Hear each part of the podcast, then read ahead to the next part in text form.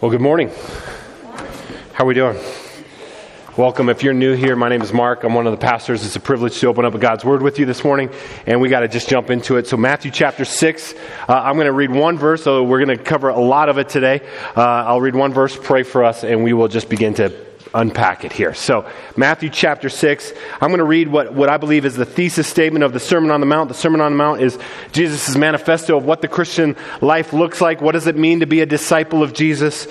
And in Matthew chapter 6, verse 33, uh, I think it summarizes the entire book of Matthew. Listen carefully, this is God's word.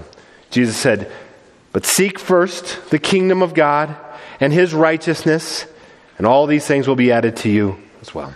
Let's pray. Lord, as we come before you now, we come in the name of your Son and the power of your Holy Spirit, and we're asking, Holy Spirit, that you would make this truth. Um, just evident in our lives in our midst. Lord, show us now what it means to seek first the kingdom and your righteousness. To the end that Jesus is seen, savored, and glorified in our lives, and we are satisfied in him. We ask in Jesus' name. Amen. Amen. Uh, you know, there, there are some places that you probably go, uh, that, I, that I go, uh, that you would go, and, and what we, what the Puritans would say is they stir your affections for God. So maybe it's the mountains or, or the ocean. But there, there's two places that, that I like to go that maybe aren't on your list of places that would stir your affections for God. But when I'm there, it stirs my affections for God. The first place is the city dump. When I was, uh, w- when we were living in Okinawa, we would, a few times a year, would have to take a trailer load full of junk from, from our house, from the ministry, and, and go to the dump. And so I would bring one of my daughters, the little kids, and, and I'd want them to come with me, and I'd want them to see the dump because uh, as we go into the dump, and I want them to smell it and see it, and we'd stop and just pause and, and, and observe what's in the dump. And I'm like, hey, look over there. That, that looks like that was a bicycle. Over there, that, that's a, uh, that was a, a, doll. Some, some little girl's doll is here. Over there, some uh, looks like discarded ki- kitchen cabinets, and, and we would just try to see what we could identify. And, and what I wanted to show them and, and show, remind myself of is that everything we trust in and pursue and, and, and gather in this world is the future uh, of garage sales and the city dump, the impermanence of this world.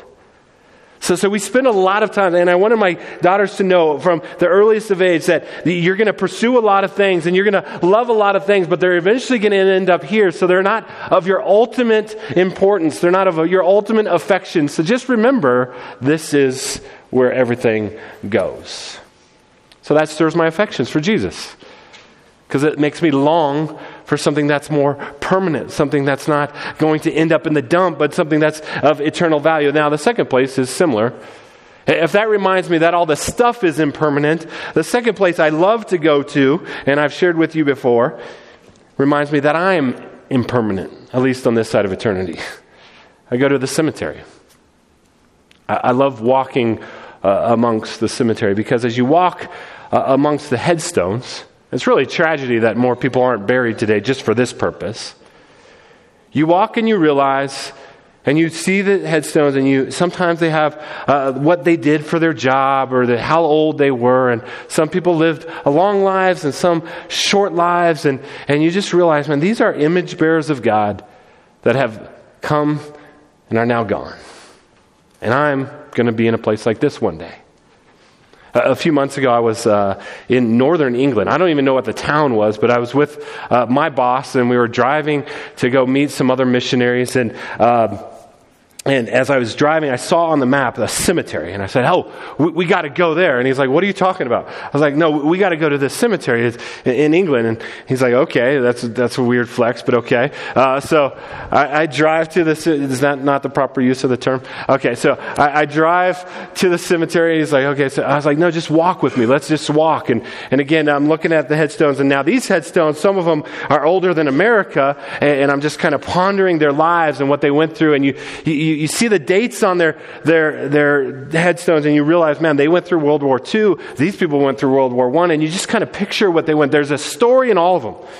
And everyone has a story of triumph and, and tragedy. But uh, then we get to this section, and it, it's, it's a section for, for children. But that there's a, a, balloon, and obviously uh, it still had helium. It said third birthday. And you're like, who celebrates their son's third birthday at the cemetery? It just reminds me of Psalm 90, verse 12. Teach us to number our days, O Lord, that we may gain a heart of wisdom. Because we live for such uh, temporary stuff. Uh, the, the author of Ecclesiastes says we chase after the wind. Vanity of vanities is all the stuff that, that we go for that actually does not matter. Uh, David Foster Wallace, who's not with us any longer, but a few years ago was invited to speak at uh, the commencement address at Kenyon College. It's entitled, the, the address is entitled, uh, This is Water. Uh, he was not a believer, uh, but uh, God's common grace through him, he had a lot of wisdom. And as he, opens up the story, uh, talking about uh, two fish, he said two fish were swimming one day, two young fish, and, and along comes an older fish swimming the opposite direction. And the older fish says to the younger fish, Morning, boys, how's the water? The two fish continue to swim on, and after a while, the fish stop and uh, they look at each other and they say, What the heck is water? It's just what they swim in. And, and David Foster Wallace says this The point of the fish story is merely that the most obvious, important realities are often the ones that are hardest to see and talk about. The most obvious, important realities are often the ones that are hardest to see and talk about because we just swim in it. Jesus did not have that problem. He, he's not ultimately from here, so he comes as an outsider from heaven and glory, and, and he sees the reality, and he's not afraid to talk about it. And so he presses on in on us. Because the things that we uh, give ourselves to, we, that we believe will satisfy our souls, we know, if we just stop and think about it for a moment, we know it doesn't satisfy, that we continue to try. So, so we, we get more income and, and we expand our lifestyle. So now you're going to get a new car, you better get heated seats because after all, you need heated seats now. I didn't need them when I was 16, but I needed heated seats now. You go from a, a four cylinder to a six cylinder uh, to an eight cylinder. And then I read this week that the BMW has a car with 12 cylinders. I need that. You're like, why? You just get from A to B. Well, you get there a little bit quicker. You know, that, that we, can, we can expand. We think, man, I'll be satisfied if I get that. If I, if I arrive in that position, I'll be satisfied. I'll be, and we just tell ourselves that, we tell ourselves that, we tell ourselves that. But if we just do a little bit of self reflection, and this is what Jesus wants us to do, we realize, ah, that's not, there, there is not a one to one correspondence to getting that thing. It's always kind of just beyond our reach because if we just get a little bit more or the, a little bit nicer house or a little bit nicer car, then we'll be satisfied, and, and we really aren't. You know, 21 years ago, when Jennifer and I got married, by uh, by Colorado standards, we were poor. By worldly standards, we were very rich. But uh, we lived in a one bedroom, 500 square foot apartment. Uh, we drove broken down cars. We didn't have cell phones because who did back then? I, we couldn't afford them anyway, but um, we, would, we would go to Cherry Hills Community Church. They gave uh, poor people and seminary students free food, and so that's where we would get our food. Uh, and then uh, we, would, uh, we would see who could take the quickest shower because we, we were trying to save money. But we didn't have a lot of stuff, but, but there's something else that we didn't have a lot of fear and anxiety. And now we have a lot more of stuff, a lot more of things, and you know what? We have a lot more anxiety. And so, uh, just in our own lives, we realize, man, that, that hasn't really worked out. All the pursuing of the temporary stuff hasn't really worked out. Even though it's the, the air we breathe, it's the water we swim in, that if you just get enough, if you just get more, you will be satisfied. But we know it's not true. After all, Parker, Colorado should be the most satisfied, happy people on the planet. Historically and worldly speaking, we are the most wealthy, comfortable, safe people on the planet, and yet we all carry a ton of baggage and anxiety and fear into this room. So, so the, the American dream must not deliver us uh, from our burden and anxiety. So Jesus wants to address that in our souls on the Sermon on the Mount. Jesus is going to go after that. He's going to point out the water and he's going to say, the water is poisoned. You, you need different water. You need to live for a, a different kingdom. And in Matthew chapter 6, he's going to press in on us. And again, what he's going to press in on is some of our idolatry. Things that we believe will satisfy our souls, so we worship and we give ourselves away to, but in the end, they do not satisfy our souls. And, and as he presses in on us today, we're going to see three things. First of all, we need to see uh, the, the, the foundation for why he's saying this. Why would Jesus say these things that make us feel uncomfortable and we don't like? And, and then we're going to see some, some warnings that he's going to give us, and he's just going to point out in several ways hey, this is not going to satisfy your soul. This is not going to uh, deliver you. You can't get where you want to go from here. And then he's going to give us several exhortations. So Jesus isn't just going to give us one reason why we shouldn't trust, trust in things and stuff. He's going to give us several, and he's not just going to give us one tool to fight the fear and anxiety that we all carry around. He's going to give us several because he knows the water in which we swim. So let's look at it together. First of all, uh, in, in Matthew chapter 6, you got to understand who's saying this and why he's saying it. What, Jesus is about to tell you and me when he's going to put before us a, a, a singular focus. And by the way, this, this is the Sermon on the Mount. There, there, is, there is no kind of two ways about it. Like, you can't have a little bit of a Jesus and, and the American dream and, and think that's going to get you there. Like Jesus is absolutely committed to your absolute full obedience and worship. And it is for your good. So that's the foundation. Whatever Jesus is going to say to you today, whatever Jesus says and does is for this for his glory and for your joy. For his glory and for your joy. Those are not opposite things. Ultimately, Jesus wants you, ha- wants you to have an eternal joy that is rock solid foundation. But you got to understand that the, the joys that we seek after are impermanent, they're vanity, they're, they're, they, uh, they go away so quickly. And he just wants to point that out in us.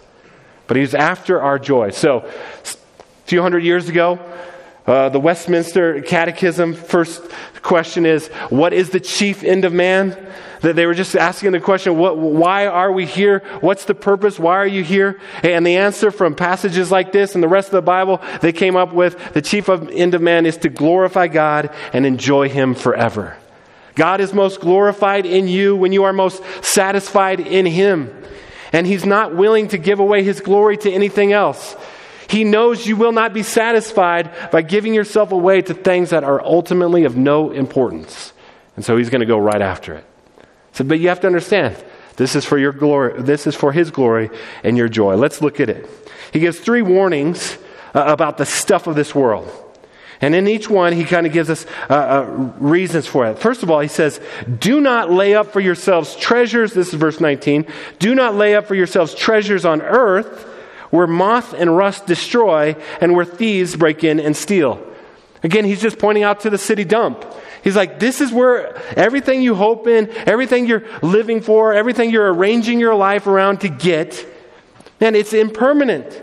It, it, it's susceptible to, to moths and, and decay and rust, and, and, and thieves can break in and steal. And so, if your hope and your joy can rise and fall on what a bug does, that's not very good foundation for your hope and joy. So he says, Don't lay up treasure for yourself on earth. Verse 20, but lay up for yourselves treasure in heaven where neither moth nor rust destroys and where thieves do not break in and steal. So, uh, Randy Alcorn in his book, The Treasure Principle, points to this verse and he says about this, about our stuff. You can't take it with you. Your treasure, you can't take it with you, but you can send it on ahead. Meaning you can invest in God's rule and reign, expanse to the nations here and now in such a way that forever and ever you will rejoice in the way that you handled that. He says there, there is a sure foundation. It is the kingdom of God if you pursue that. Not only that, there's something even more important than that. Says, For where your treasure is, there your heart will be also. Jesus spends 15% of all of his teaching on money more than heaven and hell combined. Why? Again, it's not because he was seeking money. He had one earthly, gar- one earthly possession his whole life. He just knows that money is just this excellent spiritual MRI. It exposes us like nothing else in our lives. The most important spiritual document in your life is your bank account statement. It'll say what you really treasure. And so Jesus is not uh, going after your money, he's going after your heart. And he says, Where you locate your heart, you will find your treasure. And, and so he's pressing on that. So the first warning is hey, don't, don't store up treasure on earth, it's impermanent. But put your heart in heaven. Verse 22, he gives another one. Now, this one's a, a little bit confusing at first. He says, The eye is the lamp of the body. So if your eye is healthy, your whole body will be full of light. But if your eye is bad, your whole body will be full of darkness. Then, if then the darkness, if, if, then the light in you is darkness, how great is the darkness? Now that, that doesn't even make sense, but think, think about what Jesus is saying. I, I, I think he's saying this. What you fix your eye on, what, what you see, like that's either light or, or, darkness. So, so if you go into the room and the room's completely dark, or if you're blind and you don't know the layout of the room, you're going to stumble around and you're going to stumble around in life. So if your fixation is on ultimately things that are darkness, you're going to stumble through life. But if your fixation is on the light, it's going to give light to your whole life and you will navigate life that way. So if your eye is good, you, you behold the light. If your eye is bad, the darkness is in you. So, what we focus on determines our direction, which determines our destination. Let me put it this way. When I was a little kid, I remember the very first time I was um, uh, taught how to mow the lawn. I was at my grandfather's in Kansas, and, at, and I think it was a really large yard. It might not have been. I was just a little kid, but he's like, here's how you mow. And so uh, I get behind it, and he's like, now mow a straight line. And I'm like, okay. So I'm looking at the mower, and I'm pushing, and, and we get to the end, and he says, now turn around. And it looked like a drunk person was mowing the lawn. Like I was all over the place because I was just like, man, I, I've got this mower. I'm just going, just going. And he says, now, here's what I want you to do. See that fence post over there? I want you to focus on the fence post. Don't worry about the mower. Just look at the fence post and, and, and push the mower to the fence post. So, so don't take your eye off of anything else. And, and I, I pushed it and we got to in and we looked back and he said, look at your line now. It was perfectly straight. And I think this is what Jesus is saying. Your focus determines your direction, which determines your destination. If your focus is on darkness or on the things of this world, that the temporary things, you're going to stumble and bumble through life. But if your focus is on the king and the kingdom, then your direction will determine your destination. We say that a lot here. So, direction determines destination. Not your intention, not your hopes, not your dreams, like, oh, I, I hope I'm going to do this or that. But your direction actually determines where you will arrive. And so, Jesus says, if your focus is on the king and the kingdom, you'll arrive where you want to arrive. But if it's on these things that are impermanent, then it is darkness. And then he gives one, one more warning. He says, No one can serve two masters. For either he will hate the one and love the other, or he will be devoted to the one and despise the other. You cannot serve God and money. Now, in 2,000 years of church history, you and I are not the exception to this rule, though every one of us believe we are. Every one of us think, well, I can a little bit. I mean, this sounds kind of extreme Mark? Well, let me just say, Jesus is extreme. He is pursuing your absolute devotion, not a dual hearted kind of devotion. Why? For God's glory and for your joy. You cannot serve God and money. Now, he could have put, said other things in there. Cannot serve God and prestige and wealth or sex. But, but money, money just has a way of encompassing all of that. Like, you, you might have some fears in here and you're like, I'm not afraid about money. I'm afraid for my kids. And so I just want to make sure my kids are, are, are provided for, that they have all the best opportunities, they go to the best school, and they, they, they are, they're on the traveling team. Oh, that's going to take a lot of money, but, but I'm just really concerned about my kids. And so money becomes this kind of God that will serve your other purposes. And we believe that if we get enough of it, we won't have anxiety or fear. And Jesus says that never works. You can't be dual hearted in your devotion toward the kingdom. Either you're going toward the kingdom or you're not. So, if, it seems like crazy to you to give a tithe, it's because you haven't understood this. You, think, well, I can serve both. And we're in middle class Parker, Colorado. John Piper says a tithe is the middle class way to rob God. You really think that that's all that God, God given you all this so you could give 10% to the king and the kingdom? Ridiculous. That wasn't even in my notes. Um, uh, uh, David Foster Wallace goes on in, in, his in that that speech, and he, he says something. Again, this is not someone coming from a Christian worldview. He, he just knows that you will serve, you will worship, you, you will ha- you will be mastered by someone or something.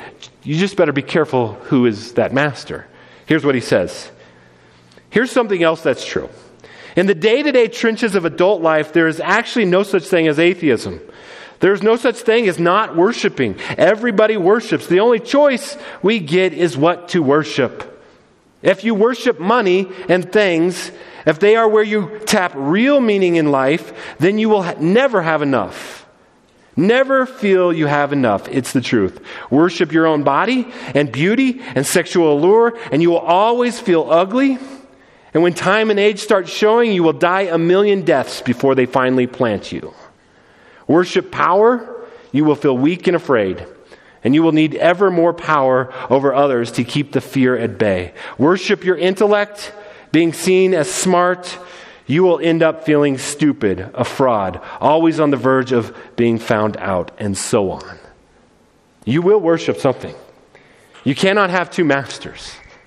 And because Jesus is after his glory and your joy, he lovingly rebukes us. But then he turns because uh, so much is tied with our money and our, our treasure, with our anxiety, that's all tied together. And he turns and he addresses the fears and anxieties that we all carry. Verse 25. He gives five exhortations. He says, Therefore, therefore, in light of what he's just said, therefore, I tell you, do not be anxious about your life Three times in the next couple paragraphs, he's going to say that.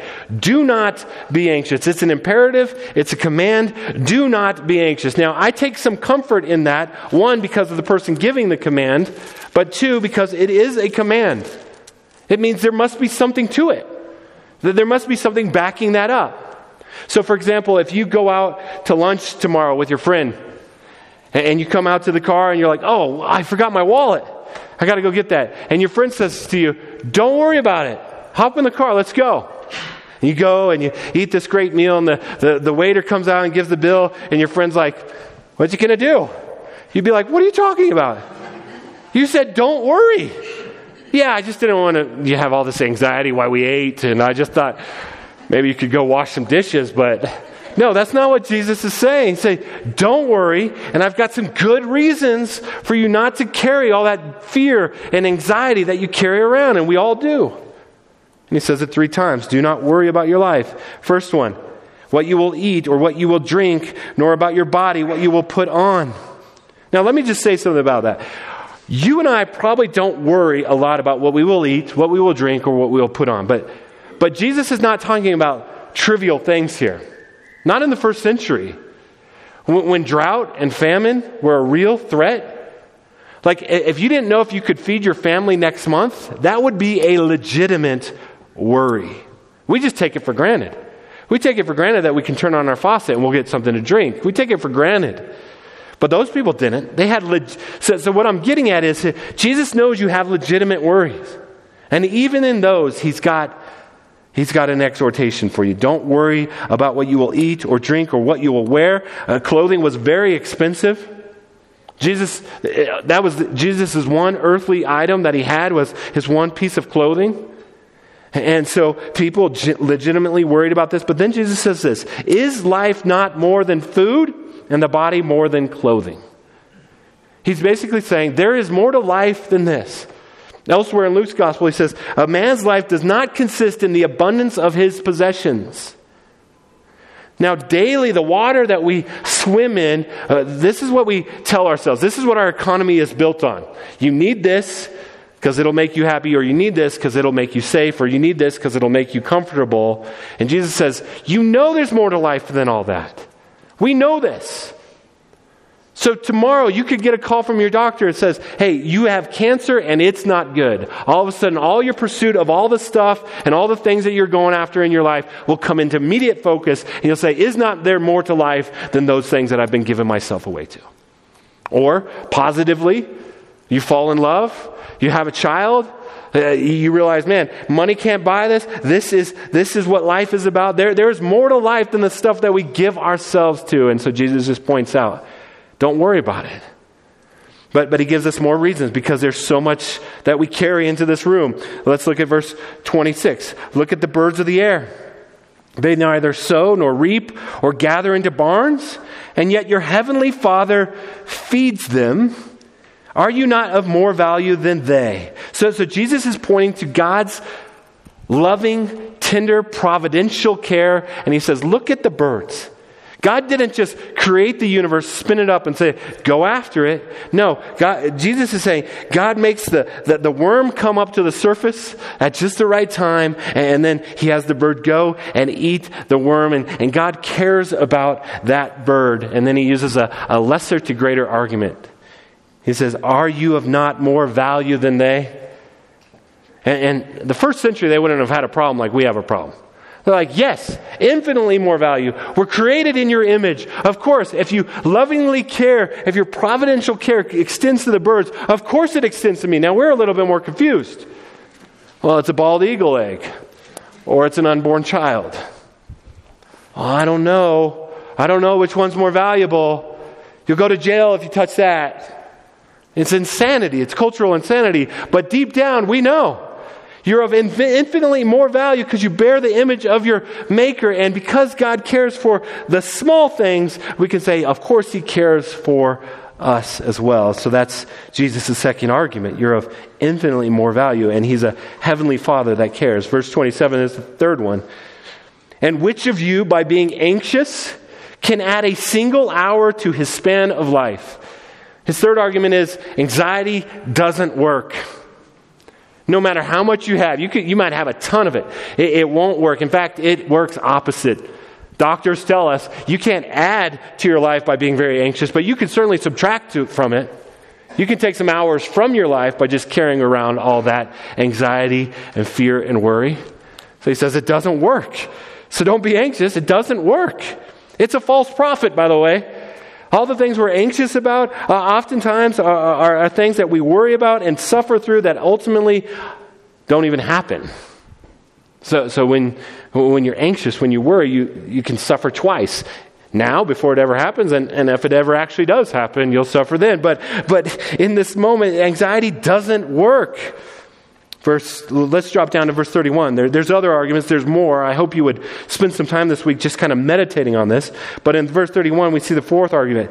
Therefore, do not be anxious, saying, What shall we eat, or what shall we drink, or what shall we wear? Now, look at this argument. He says, For the Gentiles, and in this context means the pagans, those that don't ha- know God, those that not, are not part of the kingdom of God, those that aren't pursuing God, says, For the Gentiles seek after or give their lives to all these things, and your heavenly Father knows that you need them all. So, so when we worry, when we stress, when we hoard, when we do all those things, we are actually not acting like kingdom citizens. We're acting like people that have no place in the kingdom. We're acting like unbelievers. It says, You have a heavenly Father. You, you can trust Him and, and, and, and live like that. So when, when, my, when my kids were real young, I, I, I tried to train them early on how to handle money. And so uh, I gave them allowance based on their age, and, and they would sit down with me each month. And uh, so, for example, if they were 10, I would give them $30, three times their age. And I would say, okay, um, now here's $30, but you need to uh, give, save, and spend. You need to give, save, and spend. I just want to train you give, save, and spend. And so be like, okay, here's $30. What do you want to give? And all of them were like, mm, $20. I was like, well, but if, if you give $20 and then you save like $7, you'll have $3. They're like, yeah, we'll give $20. I'm like, uh, you're not, you're going to have to learn how to live. And so I don't think you can give $20. And, and so they're like, okay, what can I give? I'm like, okay, you can give 20%. They're like, okay, 20%. So they would give 20%. But, but, but I just realized in that moment, why? Why are they so much more generous than I am? because I, as their father, was giving it to them. I've already provided for them. I've given them food and shelter and housing. I, have done everything for them. They know that everything, all their needs are going to be met in me, so they open handedly and very generously uh, give to that because they trust their Heavenly Father. This is what Jesus is saying. Don't act like the pagans. You have a Heavenly Father, and He's a good Father, and He gives good gifts, so live like that. There's a fifth one down in verse 34. Therefore, do not be anxious about tomorrow, for tomorrow will be anxious for itself. Sufficient for the day is its own trouble. Now, when you first read that, I read it this week, that sounds discouraging rather than encouraging. Don't, be, don't worry about tomorrow. Tomorrow's going to suck in, in, in and of itself. like, yes, Jesus, that's my problem. I know it is. That's not what Jesus is saying. Jesus is just pointing out hey, God's mercies are new every morning. Right now, in this moment, whatever you're going through, God's mercy for today is meeting you in that. You can't borrow from tomorrow's mercies for today.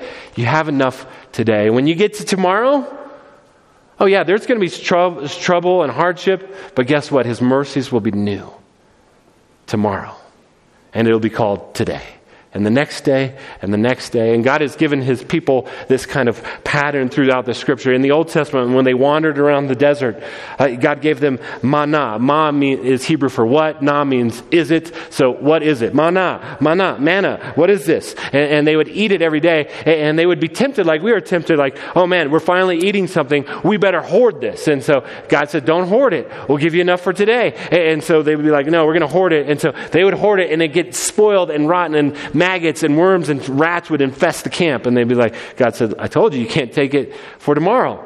I'll give you what you need today. That one exception was on the Sabbath. You could take two days, and God miraculously provided it and preserved it for two days. But there's just this pattern. The Christian life isn't so much about, oh, what's going to happen next year or next 20 years. Or, uh, it is, what, what is God's will for my life in the next five minutes? How can I seek the kingdom here and now? Jesus says, Seek first the kingdom of God and his righteousness, and all these things will be added to you. Let me just say a side note this does not mean Christians never starve to death. Doesn't mean they don't die, doesn't mean they don't go homeless. The rest of the Bible tells us that happens. Hebrews talks about it, Paul talks about nakedness and hardship and struggle. What it means is God has you forever. So it doesn't mean everyone gets healed, but ultimately you do get healed in Jesus. Ultimately, you do get fed in Jesus. Ultimately, you do get clothed in Jesus. And so our lives is to seek first. That, that word seek first is an imperative. It, it doesn't just mean by priority, it, it, it could mean seek only the kingdom. So, so it's not enough like, oh, God, just have my priorities right. Like, okay, God, uh, you given me money, I'll give my first fruit. Now I can do whatever I want with the rest. No, seeking first the kingdom says, man, everything in my life is yours, God. I want to live for you. So yes, I give to your kingdom, but, but what about the rest? Well, I, I want to honor you in, in that as well. And, and with my work, God, you didn't just give me this job for, for money for my family, though that is a good gift. You gave me this job to extend your rule and your reign, your kingdom in this place. You didn't just give me this family so that I can enjoy them and we can have our own little uh, huddle. You gave us this family to make your rule and reign expand on the earth. You didn't just give me my wife for my enjoyment, but that together I can help uh, help her flourish in such a way that the kingdom is advanced in every way. And you look at your your hobbies, you look at uh, everything in your life. To seek first the kingdom means over everything. What is God's will for that? How, can I press into the kingdom? Now, now, what would that look like for you this week? I just want to remind you it is direct, direction, not perfection, that Jesus is looking for. All of us are on a journey. Like all of us have gone astray this week. But is your direction seeking the kingdom? No matter where you're at this morning, maybe you're just starting, you, have gone way off course. Jesus is wonderfully gracious in this. merciful. The Bible gives us a path. It's called repentance and turning to Him in faith. You could be headed the opposite direction. Jesus, like your little phone map, and when you, when you get off course, it doesn't say, You stupid driver, what are you doing? No, it just says, Hey, rerouting. Rerouting. It just reroutes. Jesus is constantly just rerouting. It's direction. Is your direction toward the kingdom, not perfection. And so we, we, we press on in that way. The other thing is, how do we actually deal with all these anxieties? And that goes to last week. And when you pray, go into your room, close the door, and pray to your Father who is unseen. Our Father in heaven, hallowed be your name. Your kingdom come, your will be done on earth as it is in heaven. And then we bring our anxieties, we bring our burdens. The Apostle Paul put it this way in Philippians chapter 4. It says, Do not be anxious, there it is again, about anything but in everything, by prayer and supplication with thanksgiving, let your requests be known to God.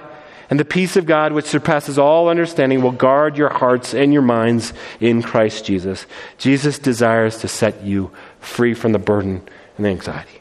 That's why he'll say in Matthew chapter 11, verse 28 Come to me, all who are heavy and burdened, and I will give you rest. Jesus desires that for you. But what, what, does it look like to take a step toward the kingdom this week? You should not hear in this. Maybe, maybe you're good, and I hope you are. Maybe, man, things are going well. You are pursuing the kingdom. You're living a quiet, faithful life. That honors God. Like, don't hear in me saying, like, oh, you should be doing more. You should be doing more. That's not what I'm saying. But maybe, like me, you, you read these passages, and, and Jesus does a little bit of uh, spiritual MRI surgery, and you don't like what you see. And he just wants you to tweak it to adjust it, to, to reevaluate your priorities, what you're seeking in life. And, and so maybe that's with your finances, since that's what Jesus talked about a lot. How can you advance and seek the kingdom in that? Maybe it's at your job, maybe it's in your marriage or, or with your kids. What does it look like to seek the kingdom as a husband or a wife or a father? What does it look like for you this week to seek the kingdom when you just go to the club or you, you hang out with your friends? Like, this is what it means to be a disciple. A disciple is kingdom obsessed. It's what they think about, it's what they pursue, it's what they go after. And if we're going to do this, I think just one last thing, just to remind us, is we got to remember and see he, him who is saying these things. The one who has come and said, Hey, don't worry about food. Don't worry about drink. Don't worry about clothing. Don't worry about the treasures of this world. Think about who is saying this to us. He left the permanent treasures, uh, the, the ultimate treasures of heaven, to come and live a life of poverty among us and walk among us. He hungered for 40 days in the desert for you because he was accomplishing a mission for you. He would go to a cross and he would thirst for you. The one that says, Don't worry about your clothing, had one piece of clothing, and at the cross they stripped it from him so that he would hang naked in shame before the world, and the soldiers would gamble for his clothing. He knows. He is the one that's saying, Hey, seek first the kingdom. It's worth it. You can do it. And so as we fix our eyes on him, we draw a straight line with our lives as we seek first the kingdom. To that end, let me pray for us this week. Father, thank you for your word to us. I pray, Holy Spirit, that uh, you would just this week just, just bring this word to us. Seek first the kingdom. Lord, let our religion not be a time and a place that we do, but our lives. Let us pursue you in every area. So I pray, Father, for those that uh, are, are particularly burdened this morning, particularly heavy laden. Holy Spirit, I pray that you would minister to them, that they would have eyes that are full of light, that they would see you, Jesus, and see your kingdom, and, and that there would be a peace that surpasses understanding as they hand over the burdens to you this morning.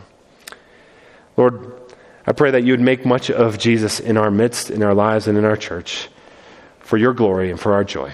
In Jesus' name, amen.